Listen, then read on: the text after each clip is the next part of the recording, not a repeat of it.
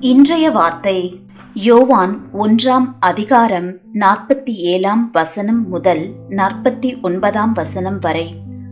இயேசு நாத்தான் வேலை தம்மிடத்தில் வர கண்டு அவனை குறித்து இதோ கபடற்ற உத்தம இஸ்ரவேலன் என்றார். அதற்கு நாத்தான்வேல் நீர் என்னை எப்படி அறிவீர்? என்றான்.